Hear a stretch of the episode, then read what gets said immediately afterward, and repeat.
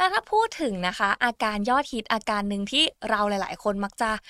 คิดหรือว่าสับสนว่ามันคืออะไรเนี่ยก็คงจะหนีไม่พ้นคำว่าอาการไบโพล่าหรือว่าอาการอารมณ์สองขั้วเนี่ยค่ะเออจริง ๆ หลาย ๆ คนมองว่ามันเป็นเรื่องโจ๊กนะแบบออจิต นี่คือพื้นที่ปลอดภัยสำหรับคุณแล้วถ้าพูดถึงนะคะ อาการยอดฮิตอาการหนึ่งที่เราหลาย ๆ คนมักจะ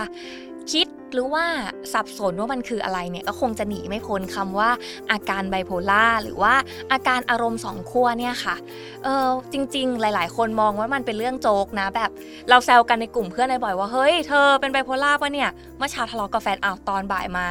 กลายเป็นว่าอารมณ์ดีกลายเป็นอีกคนนึงได้ซะอย่างนั้นนะคะ วันนี้เจนก็เลยอยู่กับพี่อีฟค่ะ นักจิตวิทยาคลินิกนะคะ ที่จะมาไขข้อข้องใจให้เราว่า เอ๊ะ จริง ๆ แล้ว อารมณ์แปรปรวนบ่อยๆ ของเราเนี่ย มันเป็นไบโพล่าหรือเปล่า หรือจริง ๆ แล้วมันก็แค่นิสัยปกติของเราที่มันก็เกิดขึ้นได้ ค่ะพี่อีฟงั้น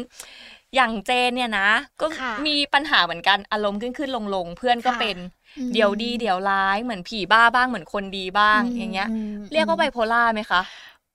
พอพอพอพูดถึงแบบเนี้ยคิดถึงในละครเนาะที่แบบว่าแบบพอแบบอ๋อพระเอกมาโอ้โหเป็นคนดีอืมจังเลยอะพอพระเอกเดินออกไปก็แบบปี๊ดปี๊ดปี๊ดปี๊ดปี๊ดใส่คนอื่นนั่นเป็นแบบนั้นไหมใช่เอ่ยโอ้ยมันจริง ๆ มันคล้ายๆกันแต่ เวลาปีดมันอาจจะมีสาเหตุมาจากอะไรสักอย่างหนึ่งอืมอืมอืมแล้วพอใจเย็นลง มันก็ค่ะจะ เออรู้สึกว่าจัดการกับตัวเองได้ในระดับหนึ่งอืมแต่เมื่อไหร่ที่แบบมีเรื่องอะไรก็ไม่รู้เข้ามาอีก มันก็จะปี๊ดอีกอย่างเงี้ยค่ะ อันเนี้ยไบโพล่าไหมคะคือจริงๆ keyword มันอยู่ตรงนี้เลยนะ ที่น้องเจนบอกมาเมื่อสักครู่อะค่ะว่า เรารู้ว่ามันมีสาเหตุของการมาของอารมณ์ของตัวเองอืมว่าอะไรมันไปกระตุ้นให้เราปี๊ดปี๊ดปี๊ดปี๊ดขึ้นอืมแล้วเราก็เราก็สามารถจัดการมันได้ด้วย เมื่อกี้น้องเจนบอกว่าเรารู้ว่าอะไรคือสาเหตุ แล้วก็จัดการกับอารมณ์มัน ลงนั้นน่ะให้มันหยุดลงมาได้อือฮึแต่ถ้ามีอะไรมากระตุ้นอีก เราก็ปี๊ดปี๊ดปี๊ดปี๊ดขึ้นไปอีกอะไรเงี้ย ซึ่งอันนั้นอะมันอาจจะเป็นในเรื่องของลักษณะของการจัดการอารมณ์ การควบคุมอารมณ์ของตัวเราเองที่มันมันอาจจะดีไม่มากพอ หรือมันอาจจะไม่เหมาะสมกับสถานการณ์ก็ได้อย่างเงี้ย ซึ่งมันจะแตกต่าง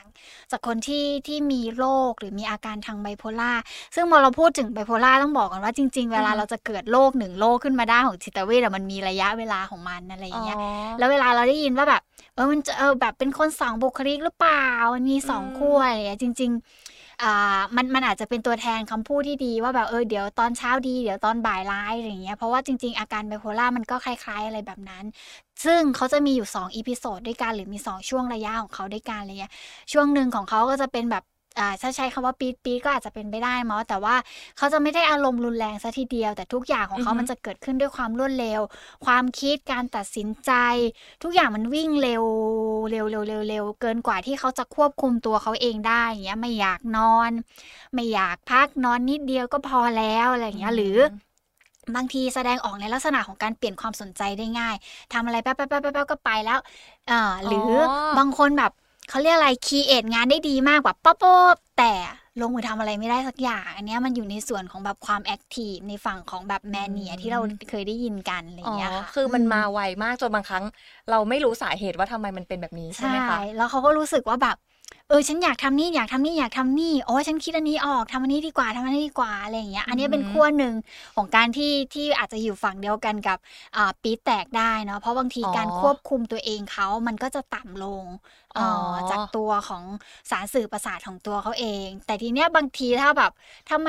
ทำไมดูแบบบางทีก็จะดูเศร้าดูนิ่งอือหือลงไปจังเลย อันนั้นก็อาจจะเป็นอีก episode หนึ่งหรือเป็นอีกด้านหนึ่งของคนที่มีบุคบุคลิกสองขั้วหรือหรือไบโพล่าเนี่ยเขาก็จะแบบคล้ายๆ กับกับแบบว่าแบบเออทำอะไรก็ไม่สนุกทำอะไรก็อือหือเบื่อจังเลย รู้สึกว่าแบบเออชีวิตอยากจะอยู่นิ่ง ๆ จังเลย มันจะต่างกันกับขั้วแรกของตัวเขาเองอะไรอย่างเงี้ยค่ะอ๋องั้นหมายถึงว่าขั้ว mania เนี่ยใช่ไหมคะอืมค่ะมันเป็นได้ทั้งแบบปี๊ดแตกแบบขี้โมโหกับกับเหมือนสมองแล่นแบบเป็นคนปกติ แต่ว่าความคิดไปเร็ว อืมอืมใช่ เพราะว่าเวลาที่เราเราพูดถึงความแมนเนี่ยมันคือการที่แบบว่าทำอะไร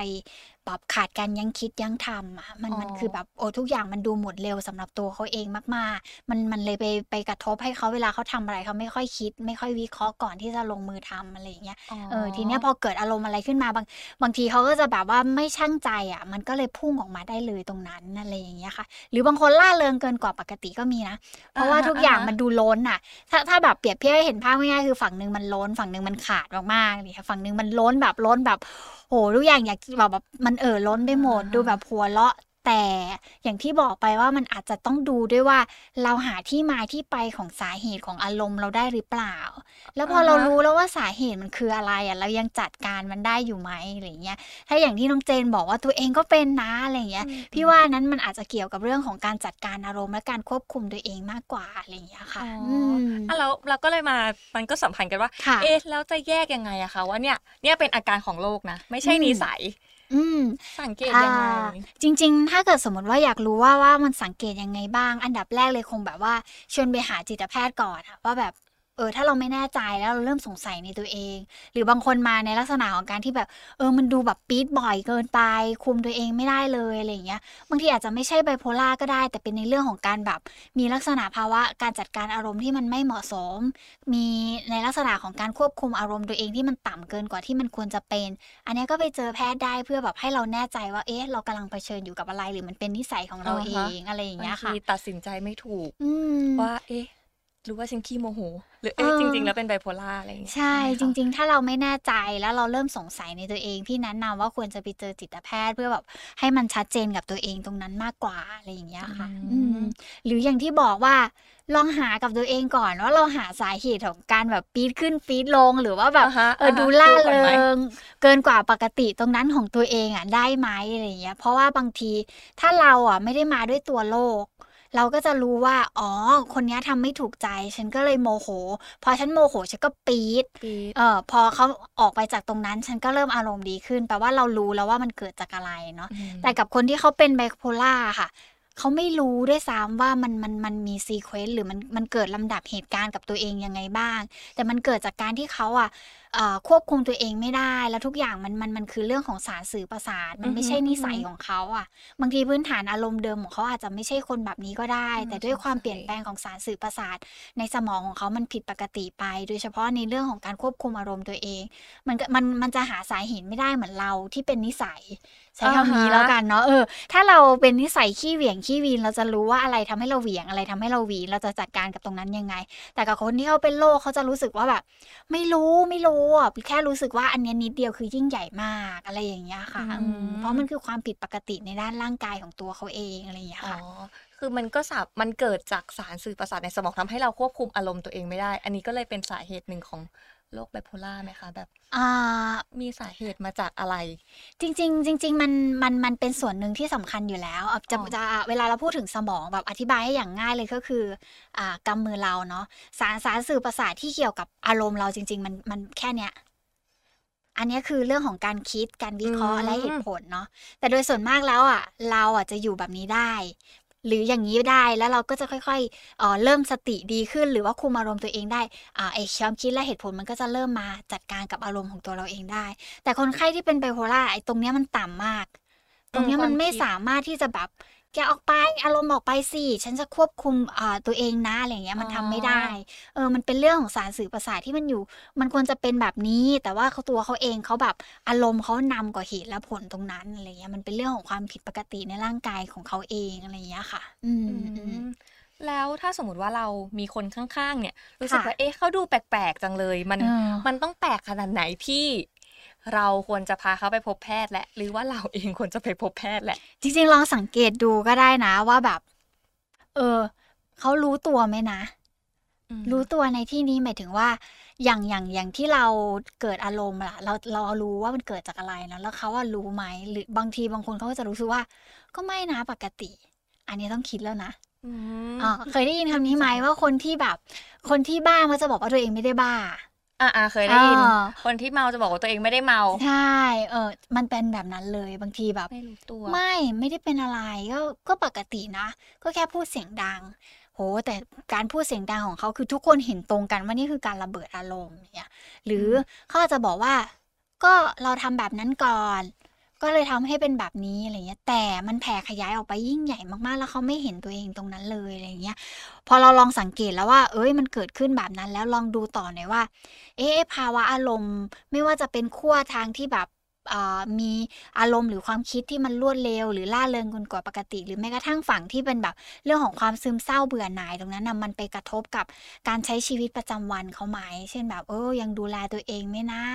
การจัดการชีวิตตัวเองเป็นยังไงบ้างนะจากการที่แบบเออรับผิดชอบตัวเองได้ไปเรียนได้ไปทำงานได้แล้วแล้วแบบกลุ่มคนที่แบบ เป็นไบโพล่าหรือเขามีโรคตรงนี้ของเขาเองเขาจะการดูแลตัวเองหรือการจัดการตัวเองนั้นเขาจะต่ำลงด้วยเออหรือบางคนแย่ไปเลยด้วยซ้ำไปอะไรเงี้ย อย่างที่สองเลยลองดูเขาหน่อยสิว่าสุขอนามัยเขาเป็นยังไงบ้างอะไรเงี้ย เพราะว่าเหมือนเขาจะไม่ค่อยตระหนักต่อการแบบดูแลตัวเองอะโดยเฉพาะถ้าเขาไปอยู่ในในช่วง episode ของแบบความเศร้าอะเขาก็จะรู้สึกว่าปล่อยตัวเองดีกว่า อยู่แบบอะไรแล้ว อยู่ chill ๆสบายๆแต่ในความสบายนั้นมันคือการแบบไม่ดูแลสุขอนามัยของตัวเองอะไรอย่างเงี้ยเนาะอีกอันนึงเลยก็คือในเรื่องของความสัมพันธ์ ความสัมพันธ์ในที่นี้หมายถึงว่าไอภาวะอารมณ์ของเขาที่มันเกิดขึ้นไม่ว่าจะขั้วไหน หรือว่าอีพิโซดไหนก็ตามมันไปกระทบความสัมพันธ์กับคนรอบข้างไหมอะไรเงี้ยดูหงุดหงิดกับทุกคนจังเลย ดูไม่มีสัมพันธภาพกับคนอื่น ดูแยกตัวจังเลยอะไรอย่างเงี้ยอันนี้เป็นอันหนึ่งที่อาจจะเป็นตัวบ่งชี้ว่า เออ เขาควรจะไปพบแพทย์หรือเปล่าอะไรอย่างเงี้ยค่ะแล้วแล้วมันมีระยะเวลาของมันไหมคะที่เราจะต้องสังเกตอาการเช่นแบบ เราจะมักพูดกันว่าคนเป็นไบโพลาร์ก็อ๋อเช้า เช้าดีแหละบ่ายไม่ดี หรือว่าบ่ายดีเช้าไม่ดีอย่างเงี้ยระยะเวลามันต้องประมาณไหนคะคือจริง ๆ ในแต่ละ episode มันจะเกิดขึ้นอยู่ประมาณ 1-2 สัปดาห์ค่ะเป็นติดต่อกันนะ อยู่ในช่วง1 ถึง 2 สัปดาห์ แต่คนที่เป็นเช้าและเย็นอย่างเงี้ยอันนี้อาจจะเป็นในเรื่องของภาวะอารมณ์ที่จัดการตัวเองได้ไม่เหมาะสมแล้วแต่ถ้าคนที่เป็นโรคอะไอ้อาการเหล่านั้นจะอยู่กับเขาแบบยาวนาน1 ถึง 2 สัปดาห์ หรือบางคนอาจจะยาวนานกว่านั้นก็ได้ บางคนอาจจะ มีฝั่งใดฝั่งหนึ่งที่มันเกิดขึ้นมากกว่ามากกว่าอีกฝั่งหนึ่งก็ได้ เช่น บางคนมี episode ของความ mania สักประมาณ4-5 สัปดาห์ แต่ว่าซึมเศร้าอาจจะอยู่แค่ 2 สัปดาห์ คืออันนี้เราตอบไม่ได้แล้วแต่ตัวบุคคลด้วย มันมาทั้งในเรื่องของพื้นฐานของตัวเขาเอง พื้นฐานอารมณ์ของตัวเขาเองด้วย แล้วก็ความร่วมมือของคนรอบข้างด้วยอะไรอย่างเงี้ยค่ะแล้วไอ้โรคไบโพลาร์เนี่ยค่ะแบบที่มันมีอารมณ์สองขั้วเนี่ย มันมันเกิดจากอะไรทำไมเราถึงเป็นได้อะคะ มันเฉียบพันหรือว่าเอ๊ะ มันสะสมจากความเครียด อันนี้เจนสงสัยมากๆ คือจริงๆจะอ่าตัวตัวรัวไบโพล่าเองอะค่ะ มันจะเกิดจากสาเหตุได้ได้อยู่สามสาเหตุเนาะอันแรกเลยก็คือเป็นเรื่องของพันธุกรรม พันธุกรรมในที่นี้หมายถึงว่าในพื้นฐานของครอบครัวมีใครไหมที่มีโรคหรือมีอาการทางจิตเวชมาก่อนหน้านั้นไหมอะไรอย่างเงี้ยค่ะ หรือมีมีอาจจะไม่ใช่สายตรงในที่นี้หมายถึงว่าพ่อกับแม่นะ บางทีอาจจะเป็นสายรวม เช่น พี่ป้าน้าอาของ พ่อแม่พี่น้องของของครอบครัวเราเองอะไรเงี้ยก็มีส่วน หรือบางทีมันอาจจะเป็นคนละ generation ด้วยซ้ำเป็นแบบคุณปู่คุณย่าคุณตาคุณยายไปตรงนั้น อันนี้อาจจะเป็นสาเหตุหนึ่งที่ทำให้มีมีโอกาสเกิดโรคนี้ขึ้นมาได้ อย่างที่สองเลยก็คือในเรื่องของพื้นฐานอารมณ์ และการจัดการอารมณ์ของตัวเขาเองอะไรเงี้ยค่ะมันคือมันคืออันนึงที่ที่สามารถเบสออนได้ว่าบางทีถ้าเรา เขาเรียกอะไรกดกดกดกดมากเกินไปวันหนึ่งมันระเบิดขึ้นมา แล้วมันก็มีโอกาสที่จะแอคทีฟมาเป็นโรคได้ อย่างที่ 3 เลยเวลาเราดูโรคทางจิตเวชเราดูในเรื่องของมิติของสังคมด้วยเอออย่างที่น้องเจนบอกว่าเอออาจจะมาจากความเครียดไม่นะอะไรเงี้ยมันก็อาจจะมีมีมีส่วนหนึ่งที่เข้าไปกระทบตรงนั้นน่ะที่ทำให้ตัวเขาเองเขาแบบเหมือนใช้กลไกการป้องกันตัวเอง เพื่อเพื่อจัดการกับความรู้สึกบางอย่างอะไรเงี้ยจนจนมันเกิดขึ้นมากเกินเกินกว่าที่ร่างกาย หรือว่าตัวเราเองจะรับไหวสภาวะมันขาดสมดุลมากๆ มันก็ทำให้สารสื่อประสาทหลังได้ผิดปกติ อะไรอย่างเงี้ยมันเกิดขึ้นได้ทั้งสามสาเหตุเลยเงี้ยค่ะ อ๋อเนี่ยเราเจนเคยชอบได้ยินมาบอกว่า เออการที่เราถ้าเราจัดการอารมณ์เราไม่ดีนะคะ เรายิ่งเราไปอยู่กับคนที่เขาแบบมีมายเซ็ตลบมากๆอะไรเงี้ย มันอาจจะส่งผลทำให้เราอะเครียดจนกลายเป็นไบโพล่าหรือว่าอาจจะมีอาการซึมเศร้าอะไรมาก็ได้ทางจิตวิทยาเขาบอกว่ามันเป็น เป็นโรคติดต่อได้ อันนี้จริงไหมอยากถามพี่อีฟเอ่ออาจอาจจะใช้คำว่าโรคติดต่อแล้วมันจะใช้กับโรคทางกายเนาะแต่ว่ามันอาจจะเป็นการซึมซับและเรียนแบบ mindset นั้นมา หรือพฤติกรรมนั้นมา หรือลักษณะการคิดแบบนั้นมา แล้วเราก็เหมือนถ้าเรายิ่งคุ้นเคยกับคนนั้น เราก็จะรู้สึกว่าเฮ้ย คนนี้มันน่าเชื่อถือ แปลว่าเราเชื่อคำพูดของคนนี้ได้ แปลว่า mindset ของคนนี้ถูก แม้เราจะรู้สึกขัดแย้งกับตัวเอง แต่สักพักถ้าเราอยู่กับเขามากๆ เราก็จะรู้สึกว่า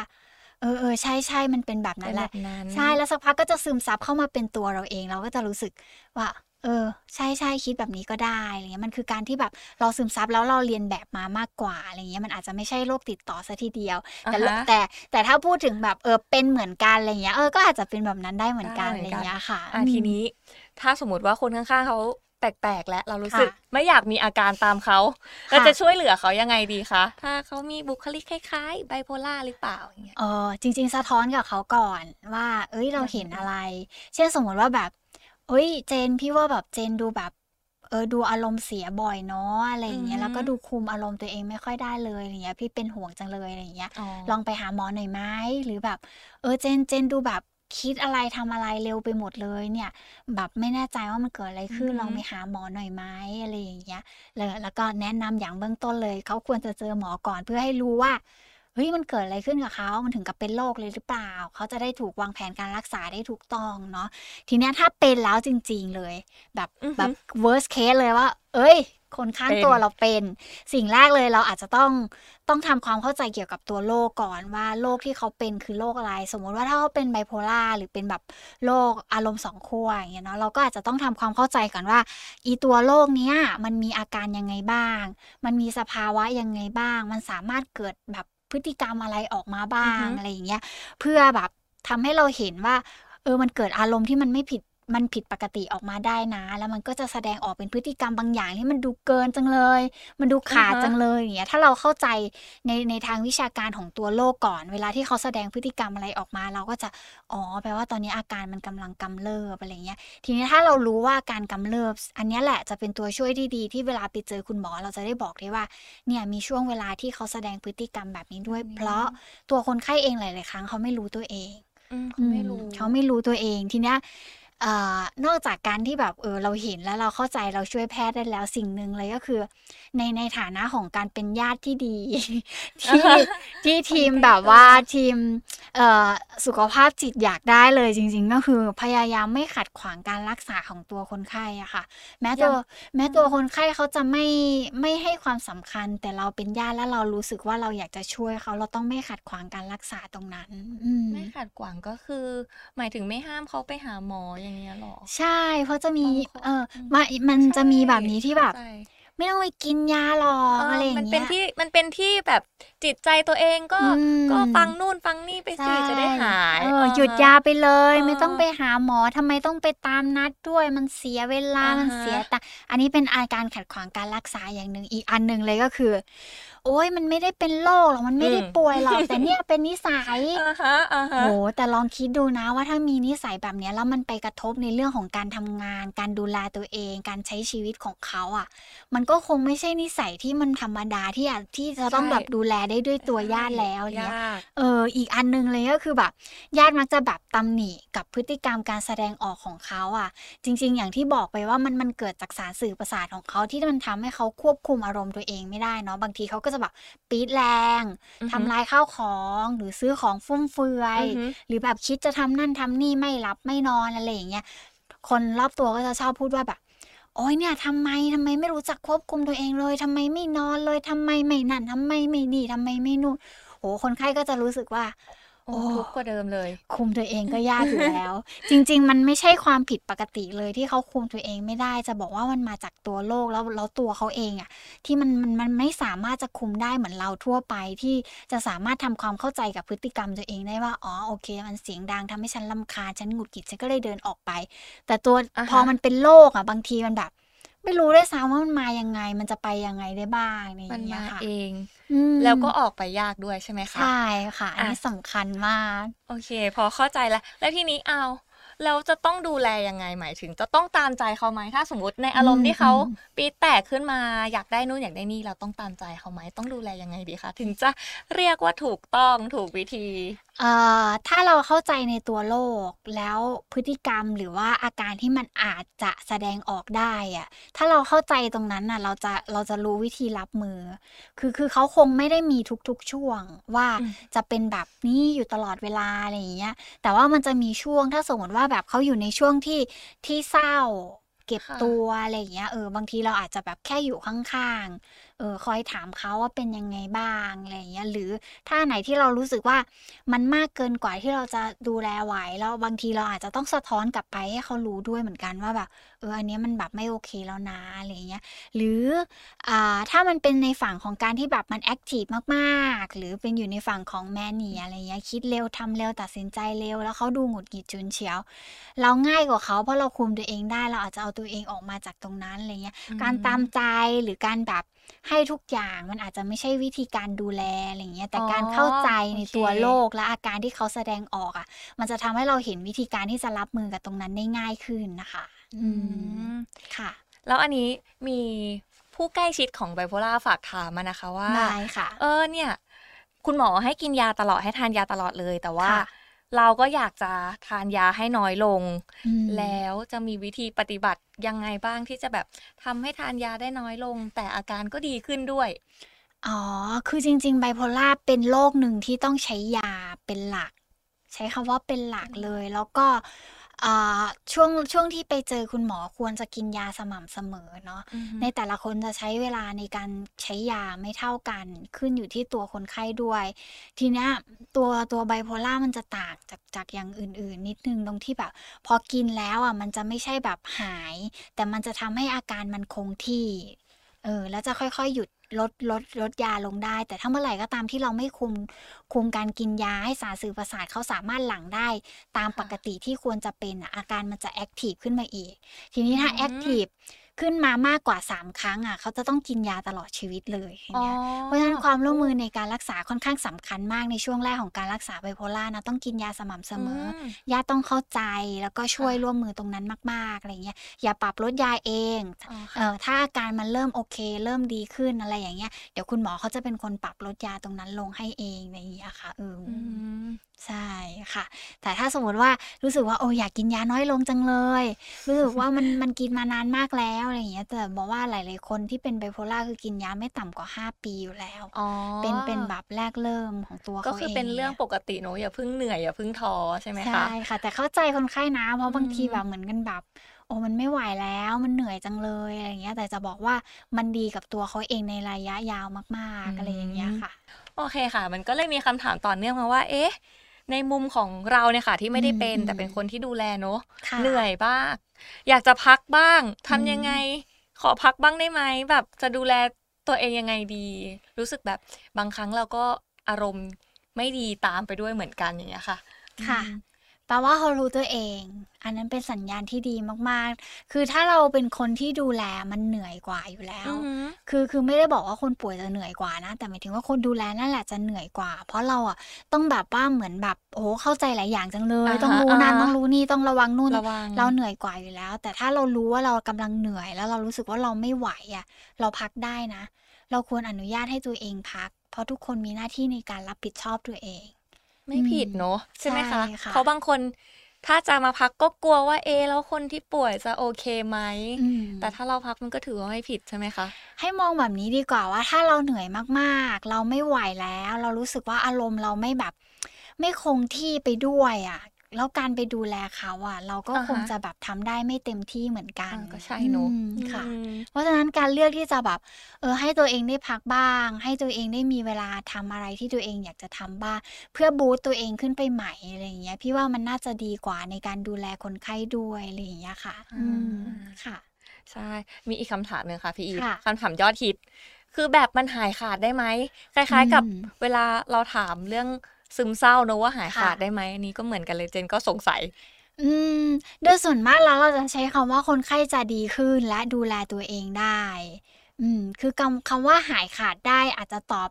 ตอบค่อนข้างยากในค่ะเรื่องของอาการทางจิตเวชเนาะ คือเวลาเรามองเนี่ยมันมันหายได้ในที่เนี้ย คนไข้อาจจะตีความไปในเรื่องของการไม่ต้องกินยา